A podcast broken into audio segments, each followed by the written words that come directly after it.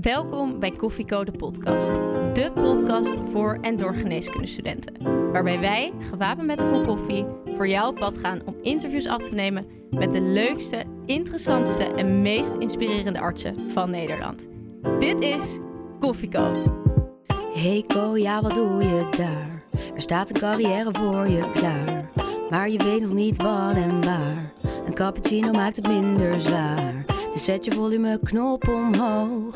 Want je luistert Koffieko en je weet het zo. Papa, papa, pa, pa, pa, Leuk dat je weer luistert naar Koffieko de podcast. Wij zijn Tiana. en Doris en vandaag zitten we weer aan tafel met twee gasten.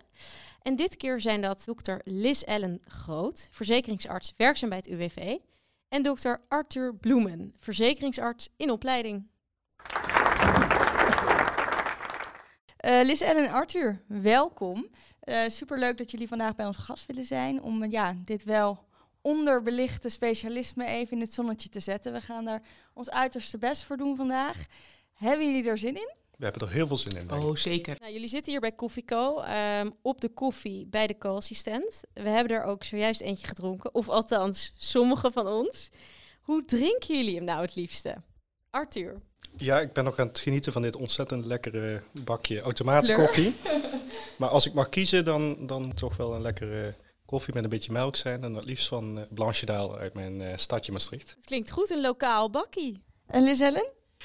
Ik hou helemaal niet van koffie. Tenzij er heel veel slagroom en siroopjes en koekjes en chocolaatjes in zitten. Maar eh, dat is niet echt koffie meer, wil ik me laten vertellen. Nee, ik ben echt een theeleut, dus ik drink eigenlijk alleen maar thee. En welk smaakje is dan eh, de favoriet? Eh, alles behalve citroen. Oh, oké, Dat- heel specifiek, ja. Ja, ik vind eigenlijk alle thee wel lekker, maar citroen, dat, nee, dat gaat er niet in. Oké, nou, dan weten we nu in ieder geval wat jullie drinken, koffie of thee.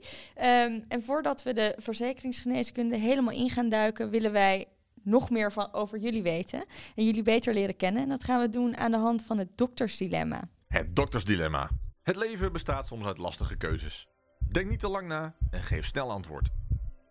Gechilled of gestrest? Gechilled. Ja, hetzelfde. Chirurg of internist? Chirurg. Chirurg. Teamplayer of liever solo? Oeh, solo. Van kinds af aan arts willen worden of een last minute decision? Van kind af aan. Ja, ook. Binnen of buiten de comfortzone? Buiten. Ja, daarbuiten. Dansen of zingen? Beide? Dansen. arts gaat voor dansen. Als co-assistent op de achtergrond of op de voorgrond? Achtergrond. Voorgrond. Koken of uit eten? Koken. Ja, ook. Zeker of onzeker? Tegenwoordig zeker. Ik ben ook zeker. Ja. Nou, dat waren een hoop vragen in een, in een korte tijd. Ontzettend leuk. Eh, een van de eerste vragen was ook chirurg op in, of internist. En beide in koor eigenlijk eh, chirurg. Ja. En van, ja, Arthur, bij jou komen we er zo nog op terug. Eh, hadden jullie dat tijdens de kooschappen heel erg? Dat jullie tijdens de kooschappen al dachten, chirurgie, dat is wat, eh, dat vind ik leuk? Nou, eigenlijk was het voor mij gynaecologie. Dus ik was in opleiding tot gynaecoloog en ben daarmee gestopt en overgestapt naar dit. Maar ja, internist is veel verder weg en gyn en chirurgie vinden elkaar niet heel leuk, maar het ligt wel dichter bij elkaar, want je mag nog steeds snijden en zelf je dingen doen. Dus vandaar de keuze daarvoor. Ja, internist vond ik wel leuk, maar eigenlijk alleen het hormonenstuk en dat zat meer bij de gyn. Dus ik, eh, voor mij is het meer eh korte patiëntcontacten en snijden. Maar nu niet meer, maar toen wel. En Liz Ellen, je zei als co-assistent dat je meer op de achtergrond was. Kun je eens vertellen, hoe, hoe heb je die kooschappen ervaren? Ehm, mijn kooschappen, laat ik zo ik was toen wel een andere persoon dan dat ik nu ben. Ik denk dat je ook vanzelf wel groeit. Ik was zeker op de middelbare school al wat meer een muurbloempje en wat stilletjes op de achtergrond. En dat was ik tijdens mijn kooschappen eigenlijk ook nog wel. Toen was ik zeker niet degene die mijn hand opstak met het antwoord, ook al wist ik het wel of vooraan stond, maar gewoon alle kennis opzoog en, en daarna meer mezelf vond en wat zekerder was en dan ook echt mijn ding ben gaan doen. Dus voor mij waren de kooschappen niet zozeer afwachtend, want ik deed op zich wel mee, maar ik stond zeker niet op de voorgrond met mijn hand omhoog met ik ben hier, eh, dat soort zaken. Dat is ook wat je zei, eh, zeker of onzeker. Inmiddels zeker. Ja, Ja. ja. Was dat ook zo bij jou, Arthur? Ja, ehm, ik, zei, ik zei op de voorgrond. Hè, en dat is ook wel iets wat, wat gegroeid is inderdaad. Hoor. Eh, mijn eerste kooschap was toevallig chirurgie. En dat was wel een eye-opener van wow, hier gebeurt het, wow, opeens worden, zijn er verwachtingen en nu moet er wat gaan gebeuren. Op een gegeven moment valt dat kwartje van, hé, hey, nu, nu ligt de kans er, nu mag je kijken, nu mag je proeven. Dus ja, ik heb er alles uitgehaald wat eruit te halen was. Ja, zeker. Chirurgie was het uh, favoriete kooschap van jou? Ja, het was het eerste. En ik heb daarna overal rondgekeken. Ik vond alles ook wel leuk en interessant. Ik zag overal wel de leuke dingetjes. Maar beter dan chirurgie daarna werd het ook niet meer. Dus uh, ja. En hoe heb, hoe heb je de, co of ja, de kooschappen ervaren over het algemeen? Ja, nou wat ik zeg, dat was leuk. Dat was wel een soort uh, uh, koude douche om van het studentenleven naar, uh, naar min of meer werkende leven te gaan. Daar moest ik echt wel even aan wennen. maar toen die klik er eenmaal was, ja, heerlijk. Vis in het water. En hadden jullie, dat vroegen wij ons meteen af, hadden jullie als co-assistenten ooit gedacht aan de verzekeringsgeneeskunde? Nee. Nooit van gehoord, niet aan gedacht. Ze knikken allebei nee.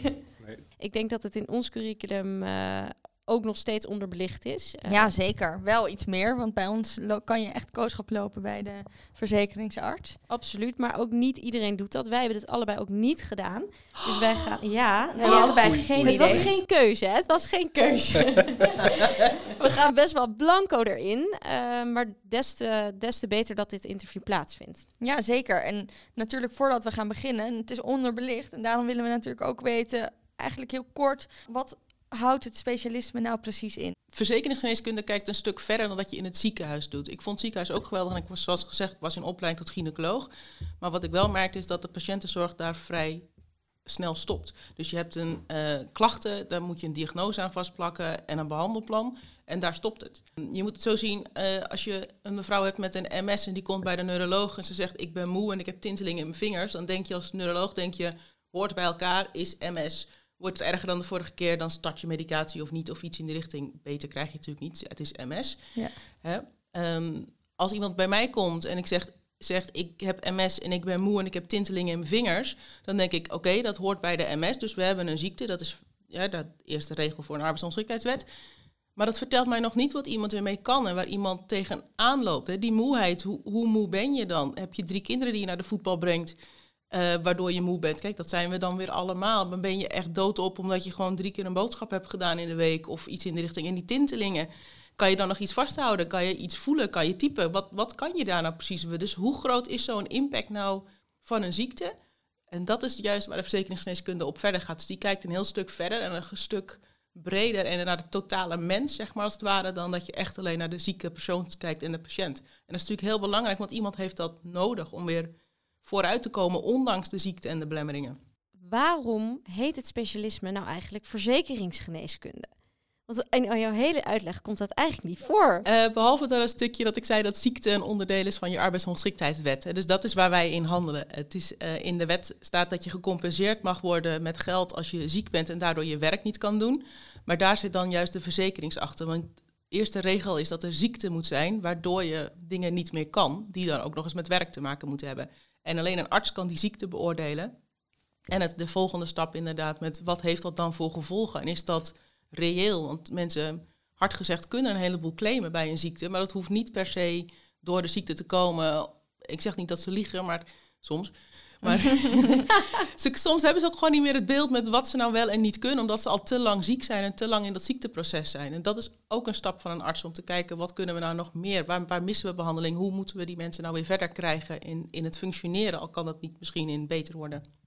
Oké, nou een heldere uitleg. Dankjewel. Maar we willen altijd nog meer overtuigd worden. En dat doen wij in uh, ons item, de specialisten pitch. En dan kijk ik jou aan, Arthur. Ja, zeker. Want, ik ga even uh, goed zitten ervoor. Hoor. heel goed. Uh, in dit item mag jij uh, volgens mij de show gaan stelen. Jullie hebben het onderling even onderverdeeld. En jouw pitch was uh, Peter. de meest overtuigende. um, je gaat zo een muziekje horen en dan mag je in 30 seconden aan de luisteraar overtuigen waarom ze voor dit vak moeten kiezen. De specialisten pitch. 30 seconden waarin jij de geneeskundestudenten ervan overtuigt om voor jouw specialisme te kiezen.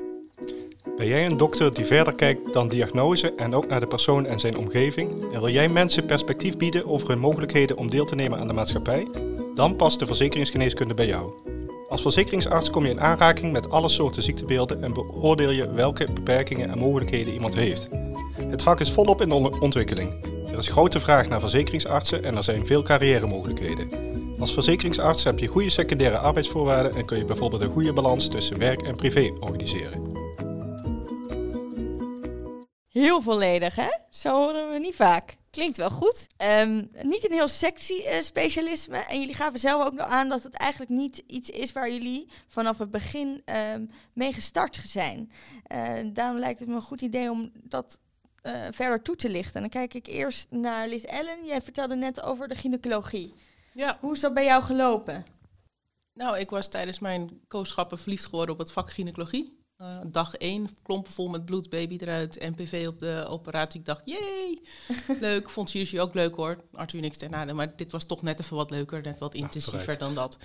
um, en daarmee gestart en uiteindelijk daar gestopt, omdat ik eigenlijk de patiëntenzorg tekort vind schieten. En de werksfeer in het ziekenhuis was niet helemaal mijn ding. Zoals ik al net al zei, ik was meer het muurbloempje, niet van hier sta ik. En dat is bij de GIN wel een beetje nodig, wil je zeg maar daar wat verder komen. Dus je was al in opleiding? Sorry. Ik ja, ja okay. tweede jaar ermee tweede gestopt. Ja. ja. Um, geen makkelijke keuze, want je hebt het gevoel dat je al die jaren weggooit. Uh, ja. Dat je er zo hard voor hebt gewerkt, zeg maar. Maar uh, dat is natuurlijk niet zo. Maar op dat, gevoel, op dat moment voelde dat wel zo. En toen dacht ik, hey, dat sociale kooschap bij de luchtmacht was ook heel leuk. Dus ik ben voor militaire uh, arts gaan solliciteren en ingeschreven bij een uitzendbureau daarnaast. Want je weet nooit wat het wordt. En die zei, ja, UWV is enorm aan het werven. Wil je daar niet gewoon eens een gesprek doen om te kijken of het überhaupt wat is... en of je daar niet gewoon tijdelijk anders wil werken totdat je een andere baan hebt. Uh, en die mensen die dat sollicitatiegesprek deden, die hadden echt een geweldig verhaal. Dachten, oh, dat is eigenlijk heel leuk. Uh, maar toen werd ik ook aangenomen bij de, bij, de land, bij, bij de landmacht. En heb ik gezegd, doe UWV. En uiteindelijk niet door de medische keuring gekomen. Niet vanwege het huidige voetprobleem, maar vanwege andere uh, fysieke problemen. Uh, en een dag later weer bij het uitzendbureau aan het bel gehangen van... goh, ik wil eigenlijk toch wel dat UWV-ding proberen. en zonder dat ik überhaupt wist... ja, één pitch inderdaad van, van een sollicitatiegesprek. En toen dacht ik, nou, ik ga het gewoon doen. En na twee weken dacht ik, dit is eigenlijk wel heel erg leuk. Ik blijf hier gewoon hangen. Jeetje, wat een verhaal, hè? Ja. En Arthur, hoe is dat bij jou gelopen? Ja, ik, dit is ook niet mijn eerste carrière, om het te zeggen. Ehm, in 2019 heb ik mijn specialisatie chirurgie, GE-chirurg, afgerond... En daarna ben ik een fellowship in het uh, Universitair Ziekenhuis in Antwerpen gaan doen. En gaandeweg gedurende dat jaar uh, begon er wat te knagen bij mij van, goh, uh, ga ik dit de rest van mijn leven doen? Ik vond het vak als chirurg fantastisch. Ik had het goed naar mijn zin.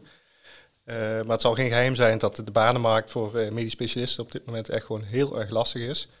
En mijn voorland was eigenlijk misschien nog een jaar in Antwerpen, dat was geen probleem. Maar daarna uh, nog een fellowship of naar een buitenland. En uh, specialiseren duurde lange tijd. En op dat moment had ik, uh, had ik inmiddels een gezin met jonge kinderen. En ik dacht gewoon, uh, is dat nu de bedoeling dat ik mijn hele gezin steeds ga ontwortelen en mee ga trekken? Dus toen, toen ben ik eerst gaan nadenken van, ja, wat vind ik nou leuk? En ja, ik vertelde net al dat ik tijdens die kooschap, ik vond alles eigenlijk ook wel leuk, brede interesse. Um, dus toen dacht ik, is er niet iets waar ik en die, die skills die ik als chirurg heb en die brede interesse kan toepassen? En toen ben ik uh, enerzijds huisartsgeneeskunde gaan overwegen. Um, maar die sollicitatierondes die waren pas een half jaar later. Uh, en huisartsgeneeskunde kende ik al heel erg goed, van de kooschappen natuurlijk. En anderzijds kwam ik uh, verzekeringsgeneeskunde tegen. Dat ken ik nog helemaal niet. Dus ik dacht, ja, ja weet je wat, ik ga dat gewoon proberen. Uh, en dan uh, misschien kan het mij bekoren. En nu zijn we ruim een jaar verder en uh, heb ik ontdekt hoe gaaf het vak eigenlijk wel niet is. Waarom denken jullie dat het van de meeste mensen eigenlijk niet de eerste keuze is, dit vakgebied? Nou, ik denk dat een groot deel komt door gewoon geen les erin krijgen. Hè. Die, niks ten nadele van de opleiding, maar de hele geneeskundestudie is gericht op het ziekenhuis en de specialisme daar. dus ook zo vanuit politiek en KNMG en dat soort zaken. Dus er is, je weet het gewoon niet dat het bestaat. Dus heel veel komen er pas later achter dat het ziekenhuis toch niet voor hun is. En dan moet je nog eens op zoek naar wat al die andere opties dan zijn. Want er zijn ook gigantisch veel specialismes buiten het ziekenhuis, mm-hmm. waarvan wij er dan één doen. Dus ik denk dat een groot deel gewoon onbekendheid is. Er is inderdaad heel veel aandacht voor de klinische vakken in de, in de opleiding. Want ja, om een dokter te worden moet je daar gewoon wat van af weten. Maar het is wel gek dat uh, uiteindelijk er ongeveer een, een drieverdeling is tussen uh, klinische specialisten, huisartsen en sociaal, uh, de sociale vakken. En dat nou in mijn geval was geloof ik zes weken kooschap sociale geneeskunde, maar tijdens de studie is. Dus dat is een, een disbalans. Ik merk wel dat als ik nu co-assistenten begeleid die dan bij het UWV langskomen, iedereen zegt, goh, wat leuk eigenlijk, wat interessant. Dus als mensen ervan weten, denk ik dat ze het ook interessanter vinden. En wij merken ook, tenminste bij mij op het, uh, op het kantoor, er is nu een soort klasje van mensen die vanuit de schoolbanken, vanuit de geneeskundestudie, bewust hebben gekozen voor het vak uh, verzekeringsgeneeskunde. Superleuk, goed om te horen. Onbekend maakt dus echt onbemind. Um, dus het is belangrijk dat we het op de kaart zetten. Ik vraag me nou af, um, hadden jullie zelf vooroordelen? Voordat ik begon? Nou nee, want ik wist het gewoon echt niet wat het was. Dus ik had voordat ik begon niet echt een vooroordeel. Nou hoor ik er een heleboel natuurlijk over me heen komen van oh jij werkt bij UWV. Oh ja, en wat komt er dan over je heen? Nou, ik gaf laatst nog les aan een heel stel bedrijfsarts in opleiding, omdat we natuurlijk in elkaars verlengde werken, horen we ook bij elkaar in de keuken te kijken. En die zeiden inderdaad dan dingen als, nou ja, jullie letten alleen maar op proces en geen verstand van de praktijk en geen kennis meer over hoe het in het werkelijke leven gaat, alleen maar op papieren en de wettentjes en de regeltjes. Dan denk ik, nee, we leveren ook echt wel maatwerk, maatwerk en we kijken ook echt goed naar de personen, niet alleen maar gewoon statistiekjes of zo.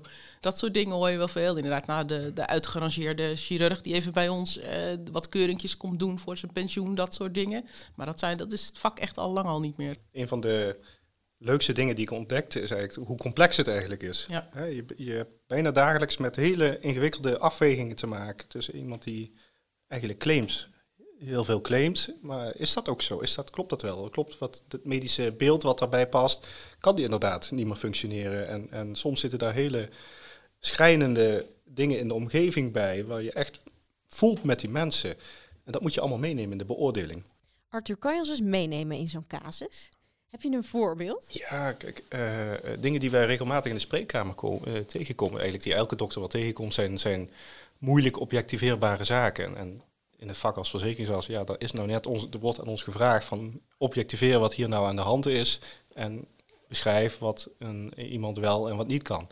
Dingen als bijvoorbeeld een, een chronisch vermoeidheidssyndroom, waarbij mensen heel veel klachten hebben maar waar het heel moeilijk is om aan te tonen wat hier nou aan de hand is. Uh, dat wordt heel ingewikkeld en moeilijk. En elke casus weer opnieuw afwegen. Uh, kijken, wat is hier nou aan de hand, zus of zo. Uh, om tot een, een, evenwichtig beoordeling te komen van, die fair is naar de, de, de cliënt, zoals wij de patiënten noemen. Maar ook fair is naar de maatschappij. Want je kan niet iedereen zomaar een uitkering geven, dan is het niet meer te betalen. En dat, die moeilijke casuïstiek, dat, dat, dat maakt het uitdagend voor mij. Maar dat betekent dus ook dat als je iemand te veel beperkt en juist te weinig laat doen, dat het alleen maar slechter gaat. Op de bank blijven zitten achter de granies met de gordijnen dicht, dan word je fysiek en mentaal niet beter van. Dus soms is het niet in het belang van, van onze cliënten of klanten uh, om met ze mee te gaan in het volledige verhaal met ik kan niks, ik, ik doe niks, het, het werkt zo niet. En waar, waar dat verschil dan inderdaad vandaan komt tussen wat wij denken dat iemand zou moeten kunnen en wat iemand zegt dat hij wel of niet kan. En soms is dat meer en soms is dat minder dan wat wij denken. Dat gat en dat, dat stukje verklaren eh, is een hele puzzel, maar wel belangrijk. Want stel dat je inderdaad die, die familie die eromheen zit met allemaal financiële wat echtscheiding dingen mist. Ja, dan moet je ook wat mee doen. Maar dat is ook herstelbelemmerend of überhaupt reintegratiebelemmerend, zeg maar. Of inderdaad missen ze niet toch die behandelingen, de, die jonge persoon met zijn hartaanval bij de depressie mist, die gewoon bang is dat zijn hart het weer mee ophoudt. Daar moet je wel aandacht voor hebben en dat ook kunnen zien. En in alle eerlijkheid, de ziekenhuisspecialisten hebben tien minuten voor iemand en mogen eigenlijk alleen advies geven over hun eigen vakgebiedje, want zo is het juridisch. Dus dan heb je die ruimte niet. En die, dat, dat is ook wat ik miste bij de, bij de GIEN, dat stukje verder kijken. En hoe zit dat dan bij jullie? Hoeveel tijd hebben jullie voor iemand? Je hebt een uur de tijd om met iemand te praten en die heb je ook nodig, want het gaat niet alleen om die klachten en die diagnose, het gaat om het totale plaatje van functioneren. Met boodschappen doen, in je dag, in je huishouden, met het gezin, met vrienden, gewoon de hele rattenplan. Uh, en daarna moet je nog een uitgebreide juridische rapportage maken. Daar ben je ook een paar uur mee bezig, zeker in het begin. Jullie noemen het nu eigenlijk allebei uh, meerdere keren niet uh, patiënten, maar cliënten of klanten. Waarom is dat zo? Mensen die wij zien zijn natuurlijk patiënten, maar zij komen met een, een claim bij ons. Ze claimen een arbeidsongeschiktheidsuitkering. En, en feitelijk is bijvoorbeeld de WIA is een arbeidsongeschiktheidsverzekering. Dus het zijn verzekeringnemers, klanten wij opereren als, als medici ook in, in, in, een, niet alleen in een medische omgeving, maar ook in een juridische en, en een sociale omgeving. We zitten eigenlijk op een kruispunt. Dat maakt het ook heel interessant. Dat is nou meteen ook iets wat wij graag wilden aansnijden vandaag, het juridische deel van jullie vak. Uh, iets waar je ook in de geneeskundeopleiding heel weinig over hoort. Hoe is dat om met wet en regelgeving bezig te zijn? De basis van, van het bestaansrecht van UWV, hè, de arbeidsongeschiktheidswetten, en die beoordelen en mensen reïntegreren naar vermogen terug naar werk. Uh, en ik als verzekeringsarts heb niet zozeer de taak om die uitkering uit te delen. Hoor. Wel natuurlijk om te kijken wie waar recht op heeft. Maar ik heb geen quotum van zoveel moeten erin, zoveel moeten eruit. En het is altijd een gezamenlijke beslissing. Mijn deel als verzekeringsarts is om die mogelijkheden zo goed mogelijk in kaart te brengen. En dus ook aan te geven wat niet meer kan voorlopig. En dan heeft, heb je nog een arbeidsdeskundige die de andere kant van het dossier doet. En die kijkt wat voor inkomensverlies er nou met die nieuwe mogelijkheden, die nieuwe belastbaarheid, waar alle belemmeringen in meegenomen zijn, wat daar dan nog voor inkomen theoretisch aan hangt. En dan is het gewoon een berekening of je dan genoeg inkomensverlies hebt, zeg maar, of je dan een uitkering krijgt. Dus dat is het hele concept van het uitkeringsstuk. Maar mijn rol daarbinnen is gewoon om die persoon het beste in kaart te brengen. En op die manier verder te helpen weer terug de maatschappij in. Dus als je niks met uh, wetten boeken en um, als je het dan moeilijk vindt om een belastingbrief te lezen. dat maakt niet uit. Dat is niet het soort werk wat wij doen. Wij zitten nog steeds echt aan de medische kant. Dan moet je wel verdraaid goed kunnen argumenteren. Uh, waarom je voor uh, een beperking voor zwaar fysiek werk kiest als iemand maar heel weinig klachten heeft bijvoorbeeld of, of niet zo'n hele ernstige aandoening. Dus het, het, juridische stuk zit hem vooral in de argumentatie dat je goed kan uitleggen wat jouw beweegredenen waren en jouw keuzes. Duidelijk. Ja, heel duidelijk. En dat argumenteren, dat moet je dus wel een beetje kunnen. Ja, het is veel meer aan de oppervlakte, denk ik. Ik denk dat elke arts uh, patronen herkennen, uh, differentiaaldiagnoses, behandelingen instellen om die, die reden. Maar bij ons is het heel expliciet. Ja, en uitgebreid. Dus je bent continu bezig met een heel, eigenlijk gewoon een heel betoog of een discussie van een artikel schrijven bij elke klant die je hebt. Want het is ook dat ene spreekuur, wat dan wel een uur duurt, maar dat is ook het enige verweer om in juridische termen te blijven. Want, want dat is de enige manier, jouw rapportage en die vertaalslag van die, van die anamnese, van het spreekuur, om die, die klant zijn claim te laten horen. Van ik wil een uitkering, want, of ik vind dat ik recht heb op want, want ik heb die en die klachten. Dus dan moet ik dat ook zo getrouw mogelijk weer opschrijven in een rapportage. Want dat is hun enige verweer. En daarna kan ik erin meegaan of er tegenin gaan of wat dan ook. Dus het, het, is, het heeft een heel ander aspect, je rapportage en, en je verslag, omdat het juist een juridisch stuk is. En je moet dus ook de klant zo getrouw mogelijk daarin weergeven. Dus wel, lijkt me ook wel een hele uitdaging. Uh, iets wat je bij de geneeskunde niet per, se, uh, niet per se leert. Arthur, jij bent nu bezig met de opleiding. Zijn dit vaardigheden die je dan in de opleiding... De opleiding is eigenlijk tweedelig. Uh, als je bij UWV komt werken, is er een soort basisopleiding verzekeringsgeneeskunde. Ik noem dat maar een stoomcursus. En daar komt al die juridische kennis, wordt dan in een, in een aantal maanden wordt erin gestampt van hoe zit dat met die wetten. Want ja, ik wist dat ook allemaal niet. Uh, en daar komt ook die argumentatieleer en, en hoe schrijf je zo'n rapport, uh, hoe vertaal je al die medische dingen nou naar iets wat ook uh, bijvoorbeeld in een rechtszaak stand houdt. Want dat kan uiteindelijk ook het gevolg zijn. Oké, okay, dus hoeveel jaar duurt de opleiding in totaal? Nou, voor mij is het 2,5 jaar, maar ik ben natuurlijk zijinstromer. Ik heb al heel veel competenties als, als chirurg. Ja. Stel je komt net uit, uit de geneeskundestudie, dan doe je die basisopleiding. Dat zal ongeveer een half jaar duren. Meestal is het dat ook een soort paringsdans. Iemand kijkt of hij het vak leuk vindt, of hij ermee door wil gaan. En na ongeveer een jaar kan je dan doorstromen naar de, naar de, de specialisatie. En die duurt dan nog, als je die, basis, die stoomcursus hebt gedaan, duurt dat nog drie, drieënhalf jaar. Oké, en dan heb je dus subspecialisme. Uh, waarvan kiezen? Wat zijn die subspecialisaties waar je voor kan kiezen? Nou, het zijn niet zozeer subspecialisaties, maar wij hebben verschillende wetten en verschillende klantgroepen, zoals we dat noemen. Oké. En dus degene waar we het net het meest over hadden, is de, de WIA, Wet Inkomen en Arbeid. Nou, iets in de richting, ik weet het eigenlijk niet eens. Zie je, zo goed ben ik met dat juridische stuk bezig. ik doe dat, dat zijn de WIA-beoordelingen. Dus iemand is twee jaar lang ziek geweest, of bij een werkgever of bij ons. Hè, want sommigen hebben ook recht als ze geen werkgever hebben. En dan moet er een grote beoordeling komen. En dat is eigenlijk je arbeidsongeschiktheidsbeoordeling. Maar je hebt ook dat stuk wat we eigenlijk een bedrijfsartsenrol noemen. De eerste twee jaar dat iemand zich ziek meldt. Dat is uh, vergelijkbaar, maar heeft net de accenten ergens anders op leggen, zeg maar, qua beoordeling. Uh, en zit veel meer op de reintegratie en de begeleiding en de coaching van mensen, zodat ze hopelijk weer terugkomen in die twee jaar. De, na die twee jaar, de WIA-beoordeling is, is de grote beoordeling met heb je recht op een uitkering of niet. En dan gaat het inderdaad over belastbaarheid en wat kan iemand wel en niet en hoe bouwen we de maatschappij zo goed mogelijk om, zodat jij nog wat kan. En dan heb je als derde klantgroep de uh, Wajong-populatie. Dat zijn de jong gehandicapten. Dat is mijn, persoonlijk mijn favoriet. Ik weet niet of jij het doet, want niet heel veel mensen doen dat inderdaad. Uh, nee, nee, ik zit in de, in de VIA en in, in de, de ziektewet inderdaad. Ja. ja. Nou, de Wajong is wel mijn favoriete populatie. Dat zijn de, waarom? Ja, dat zijn Het is totaal anders. Het is een totale andere populatie. Want het zijn 17, 18-jarigen die dan uh, inderdaad syndroom of andere, voornamelijk natuurlijk ASS en verstandelijke beperkingen hebben. De rest, kijk, de WIA en de ziektewet, dat zijn wat meer uh, mensen die wat vaker gewerkt hebben, die hebben wat meegemaakt. En dan gebeurt er, worden ze ziek inderdaad. En dan, heb, dan, dan snappen ze wat, wat ziekte is. En de meesten hebben ook een goed ziekteinzicht en dat soort dingen. Maar iemand met een forse ASS of een verstandelijke beperking, die heeft dat allemaal niet. Dus dan zeg je inderdaad, hoe gaat het met je kamer opruimen? Hartstikke goed. En dan zit er zo een moeder naast en die zegt dan, wat? Sorry, wat? Nee, ik ruim wel mijn kamer op. En dat is mijn volgende vraag meestal, hoe vaak moet je moeder dat vragen? Ja, dat is inderdaad wel 30 keer. En wat doe je dan? Ja, ik, ruim mijn, ik doe mijn sokken even in de was. Zeg, dat is niet hetzelfde, hè? Of koken. Ja, koken kan ik. En dan zie je ook al die mensen eromheen. Weet je, je kookt nog. Jawel, ik kan één soort macaroni maken. Maar ja, dan, dan moet je niet denken... oh, hij kan dus wel plannen en stappen ondernemen... en die tijd in de gaten houden. Mijn volgende vraag is dan... en wat nou als je macaroni de tomaten voor paprika's uh, worden vervangen... en dan zie je al een soort van error in hun hoofd...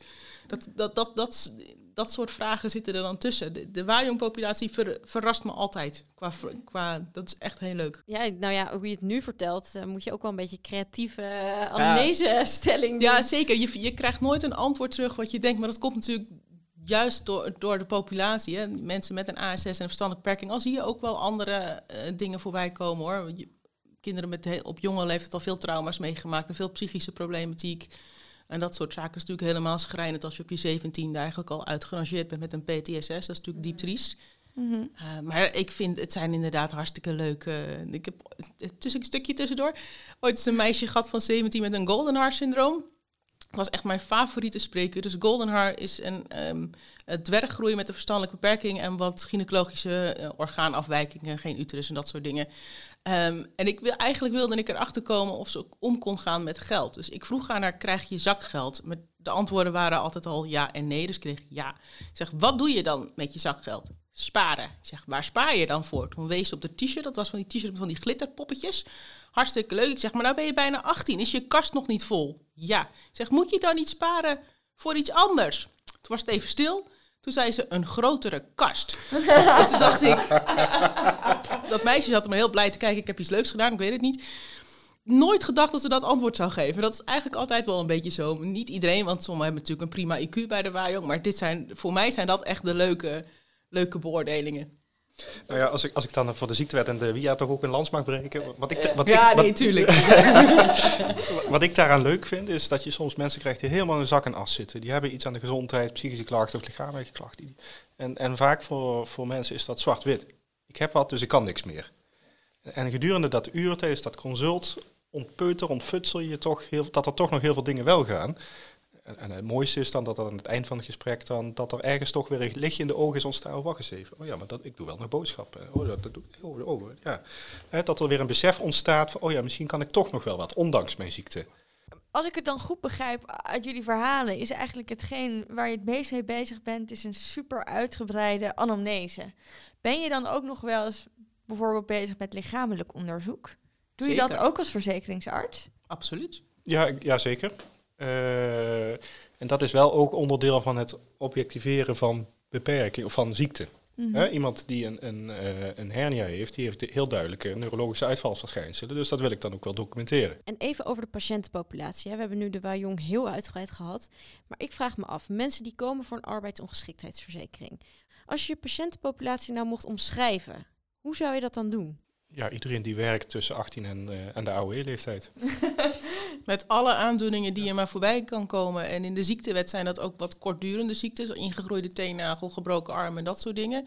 Maar in de WIA zie je vooral de dingen... Want die mensen zijn al 104 weken, hè, al twee jaar ziek. Dus dat zijn echt de chronische gevallen. Of waar gewoon steeds weer wat bij komt. Of steeds zieker worden of achteruit gaan. Of wat dan ook. Dus dat ja, is... Dat, dat, kan een hoog functionerende academische ja. zijn die in een burn-out is geraakt en opeens komt er allerlei ontwikkelingsproblematiek, persoonlijkheidsproblematiek aan het licht. Uh, altijd gecompenseerd, maar het kan ook de, de, de, de, de, de laagopgeleide uh, an analfabeet die uh, borstkanker heeft gekregen. Dus het is wat ik, psychologisch, psychiatrisch, uh, elk internistisch, ja. het, kan, ja. het kan allemaal. Dat, dat is ja, nou net is, interessant. Ik denk dat het een beetje 50-50 is, uh, lichamelijk, psychisch. Ik uh, moet wel zeggen dat als je start met een lichamelijk probleem, je op een gegeven moment ook vanzelf wel wat psychische klachten krijgt als je natuurlijk lang genoeg op de bank zit. Maar ja, als jij de hele dag, dag in, dag uit met een kapotte, zere knie op de bank zit, dan krijg je vanzelf wel wat psychische dingetjes erbij. Naar aanleiding van iets wat jij eerder dit interview hebt gezegd, Liz Ellen, heb ik nog een vraag. Je zei namelijk dat mensen ook wel eens liegen. Hoe achterhaal je zoiets? Want dan moet je een soort Sherlock Holmes gaan spelen, zie ik het zo voor me. Ja, nou kijk, ik denk dat je wel dat wat moet nuanceren met eh, echt liegen als in gezondheidsfraude. Met ik, ik claim een ziekte te hebben die ik helemaal niet heb. Wat godzijdank maar heel weinig is van onze populatie. En je hebt liegen, noem het aggraveren of um, ze hebben de reclame gezien van UWV en denken, ik word toch nooit geloofd, ik ga nooit een uitkering krijgen. En dus doe ik er even een schepje bovenop. Wat we allemaal doen als we eenmaal bij de dokter komen. Want je komt altijd bij de huisarts als je buikpijn weer weg is. dus, Absoluut. is dat echt liegen? Nou, dat vind ik geen liegen. Dat vind ik de sport om eruit te halen en mensen in te laten zien. Soms is het inderdaad omdat ze gewoon echt niet meer kunnen zien wat ze wel kan. Wat, wat Arthur net zei, hè, dat je ze weer moet laten inzien dat er heus nog wel wat goed gaat. Dat ze, dat ze echt niet zo invalide zijn als dat ze denken dat ze zijn. En dat is niet zozeer een liegen, maar gewoon een soort knop die erom is gegaan in het hoofd. Prik je daar doorheen? Nou, mensen moeten wel heel goed zijn in hun verhaal consistent houden. Hè? Mensen gaan zichzelf vanzelf tegenspreken dan. Tijdens zo'n een uur is lang, hè? Om, om je verhaal consistent te houden. Stel, ik ben aan het werk, ik word ziek. Bij wie kom ik als eerste terecht? Dan kom je eerst bij de bedrijfsarts. Oké. Die, uh, die begeleidt jou, reïntegreert jou en samen met de werkgever. Uh, en als dat uiteindelijk niet lukt of niet geheel lukt, na 104 weken, dan stopt dat. Dan is de ziektewetperiode afgelopen en dan komt die via om de hoek kijken. En dan komt UWV om de hoek kijken. Aha, dan zijn jullie... Uh... Ja. Als je geen werkgever hebt, als je werkeloos bent, dan doet UWV die bedrijfsartstaken, zeg maar. Oké, dat maakt het al iets duidelijker, ja. Wat is nou de werkplek van de verzekeringsarts. Het is duidelijk dat het niet het ziekenhuis is. Het is een bedrijf waar we werken uiteindelijk. Het is echt, echt een uh, uitvoeringsinstituut werknemersverzekeringen. Dus we zijn echt een bedrijf, deels van de overheid, deels zelfstandig. Nou, voornamelijk deels zelfstandig, zegt de UWV, maar we worden natuurlijk heel erg beïnvloed door de overheid en de politiek en hun beleid over die wetten die wij moeten uitvoeren. Maar we zitten in het, uiteindelijk zitten we in een bedrijfsleven. En de patiënten komen naar jullie toe. Of gaan jullie ook wel eens kijken? De patiënten hebben niet echt een keuze als ze een arbeidsongeschiktheidsuitkering willen, dan zitten ze vast aan UWV. Nou, er is wel een optie dat je zelfstandig verzekerd bent voor werkgever en werknemer. Dat is een, uh, werken ook verzekeringsartsen overigens. Dat zijn dezelfde verzekeringsartsen, maar dan die werken privaat. Wij werken publiek bij UWV. Maar je hebt geen keus als klant zijnde. Als je een arbeidsongeschiktheidsuitkering wil, dan zit je vast aan UWV. Er is geen andere optie. Maar meestal, ik, ik zeg ook thuis, ik ga naar kantoor. Dus de meeste cliënten komen naar kantoor en daar hebben we gewoon net zo'n spreekkamer als een huisarts heeft. Eh, in uitzonderlijke gevallen heb ik wel eens een huis, uh, huisbezoek afgelegd. En nou ja, jullie zitten dus achter een bureau in een kantoor. Totaal iets anders dan het ziekenhuis. Maar zijn er ook overeenkomsten? Ja, we gebruiken nog steeds een stethoscoop en we doen het lichamelijk onderzoek. Ik heb een onderzoeksbank die knijterhard is, zoals bij alle ziekenhuizen. Er zijn natuurlijk heel veel overeenkomsten. We zijn nog steeds denkend in, in diagnose en ziekte en, en de klachten die erbij horen, alleen dan ook nog een extra stap erbij. mensen zeggen wel eens, ja, maar jullie behandelen niet meer. Maar dat, dat ben ik niet helemaal met die mensen eens. Nee, want niet. Onze, onze, ons instrument is heel anders. Hè. Ik, ik, ik heb het mes weggelegd, maar juist door die mensen perspectief te geven, te laten zien wat ze wel kunnen nog op de arbeidsmarkt, kunnen ze wel meedoen. En, en uit de onderzoeken blijkt langs alle kanten dat dat gunstig is voor gezondheid, voor welbevinden. En op die manier help je mensen ook verder. Dat is jullie behandeling. ja. Heel mooi, gezegd. Heel mooi gezegd. En je zegt dan ook even tussen neus en lippen door, ja, ik heb mijn scalpel misschien niet meer in, mijn hand. Mis je dat nog wel eens? Ja, ja. Ik zou liegen als dat niet zo is. Maar wat ik vooral, hè, als chirurg was je zeg maar uh, de laatste in het proces. Jij lost het op, want je haalt het, de ziekte weg. Je snijdt het, stuk daar met de, met, de, met de tumor weg. Nu heb ik een ander instrument. Doe ik het op een andere manier. Maar wat ik vooral mis is de, uh, de sfeer op de elkaar. iedereen zit daar met hetzelfde doel. Kom, we gaan dit doen, we gaan iemand beter maken. Maar ben je meer een solist uh, bij UWV? Je, je, kan het heel solistisch doen, maar je opereert wel binnen een team. En, en dan straks bij die pitch noemde ik de, de, de, ontwik de ontwikkelingen. Uh, ik, ik zit bij UWV-kantoor Heerlen en daar, daar zijn ze bezig met een, een project om, om sociaal-medische centra op te zetten. En het idee is daar, daarbij dat dat waar die verzekeringsarts goed is, in is, dus dat beoordelen en dat die synthese van ziekte en dat vertalen naar eh, beperkingen, daar moet u zich mee bezighouden. En eh, er wordt dan een heel team opgericht van ondersteuners. Dus dan heeft de verzekeringsarts bijvoorbeeld een verpleegkundige bij zich. Die doet een stukje al van tevoren. Fysiotherapeut kan bijvoorbeeld onderzoek al doen van tevoren. En als laatste komt iemand dan bij de verzekeringsarts. En die maakt het tot één geheel en die maakt dan die beoordeling. Een multidisciplinair uh, team ja, eigenlijk. En, en het idee is dan ook dat jij, dat jij meer de regie houdt en het aanstuurt. Dat klinkt heel waardevol. Hoe zouden jullie de sfeer omschrijven tussen jullie collega's en jullie bij de Op kantoor. Ja, Liz, ik ben in de COVID-tijd begonnen, dus misschien kan jij dat beter vertellen. Voor COVID, lang, lang geleden.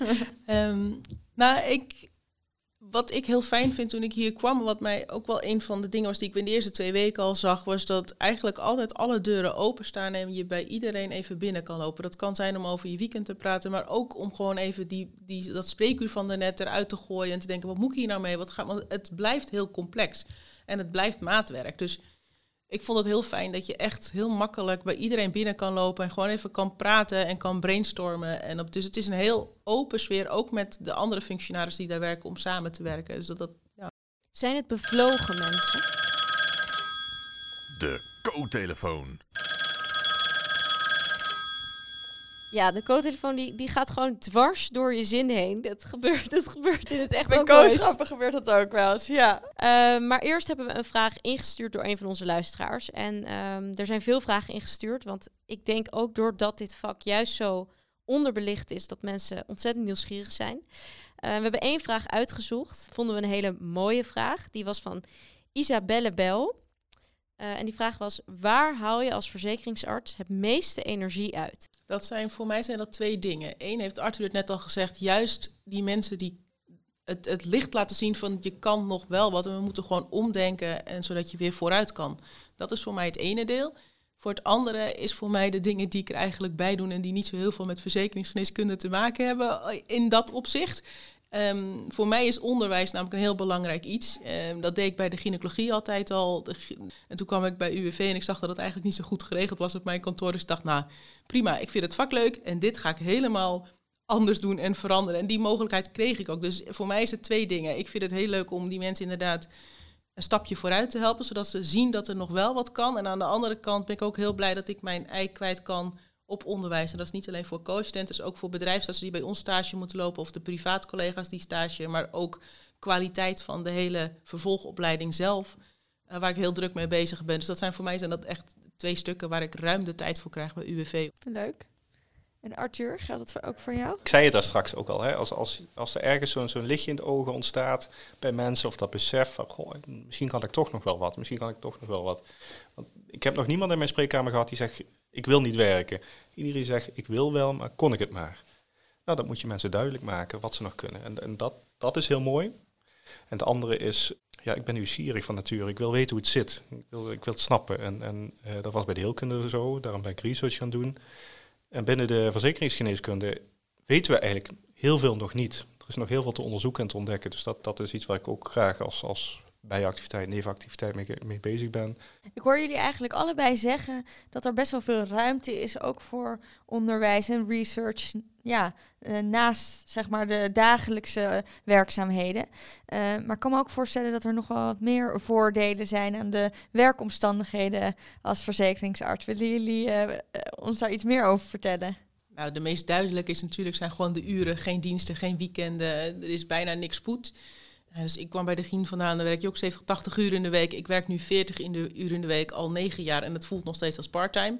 Want ik doe gewoon om vijf uur mijn laptopje dicht en ik ben klaar. Dat blijft niet liggen. Je hoeft niet, zoals ik bij de Gien wel eens had, net als alle andere AIO's om mij heen, dat ze midden in de nacht nog even bellen. Heb ik dit wel goed opgeschreven? Weet je dat die patiënt daar... Dat zullen de meesten allemaal herkennen, maar dat, dat hoeft niet meer. Natuurlijk heb je wel nog dat je af en toe een heel lastig complex dossier dat je er nog even over nadenkt in het weekend. Maar eigenlijk vijf uur, laptop dicht, we gaan en volgende dag of na het weekend of na de vakantie ben ik er weer. Ja, soms voelt dat nog steeds als een middagje vrij nemen. Zeker, hè? ja, nou, absoluut. Wat zijn de grootste frustraties binnen dit vakgebied?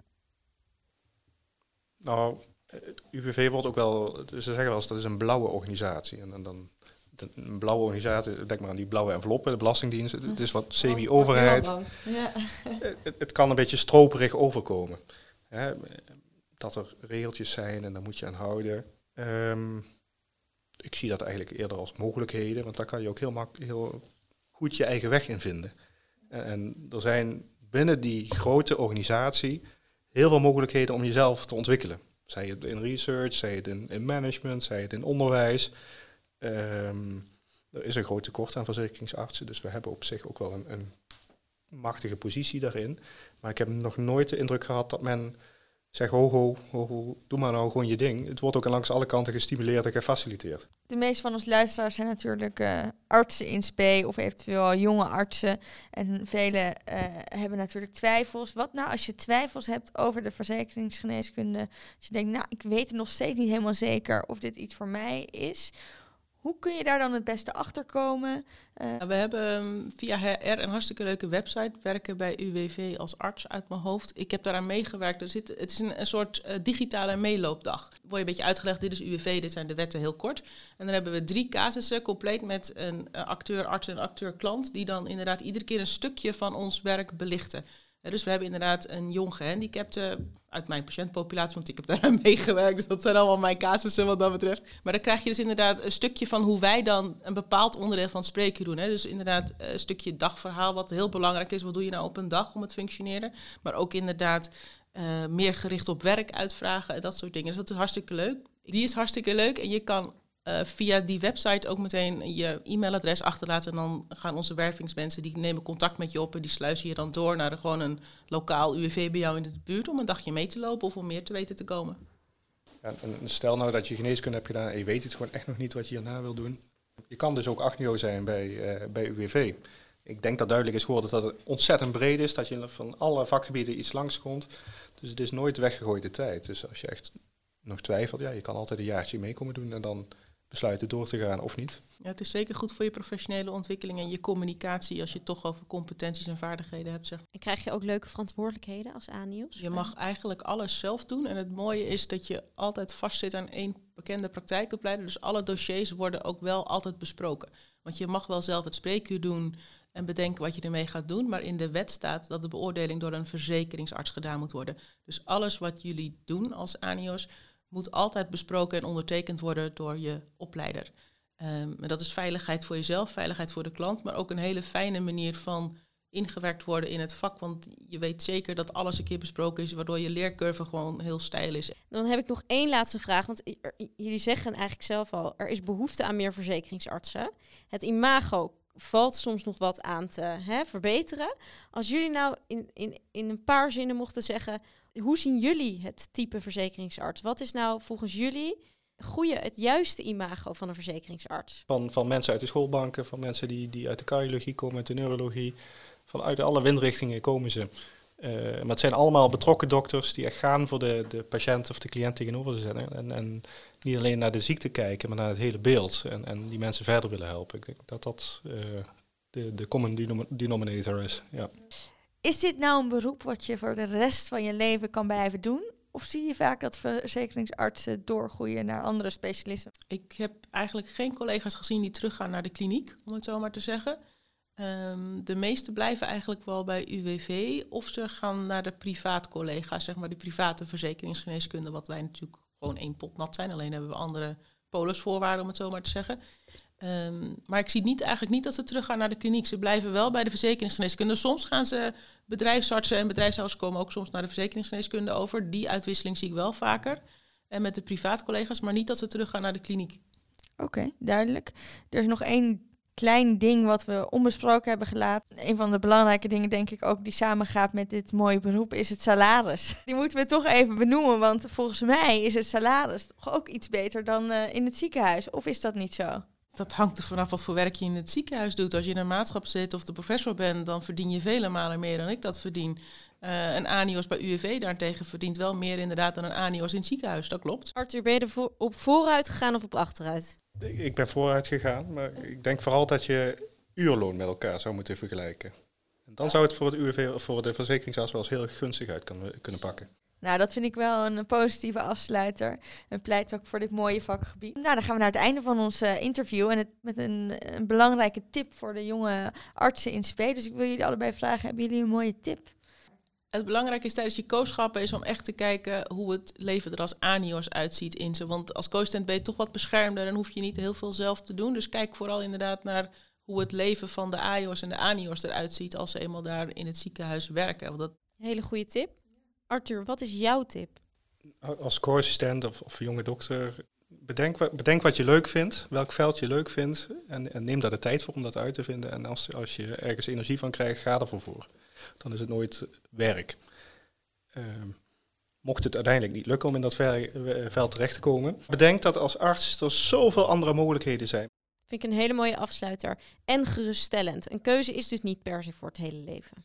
Mooie voorbeelden zitten hier aan tafel.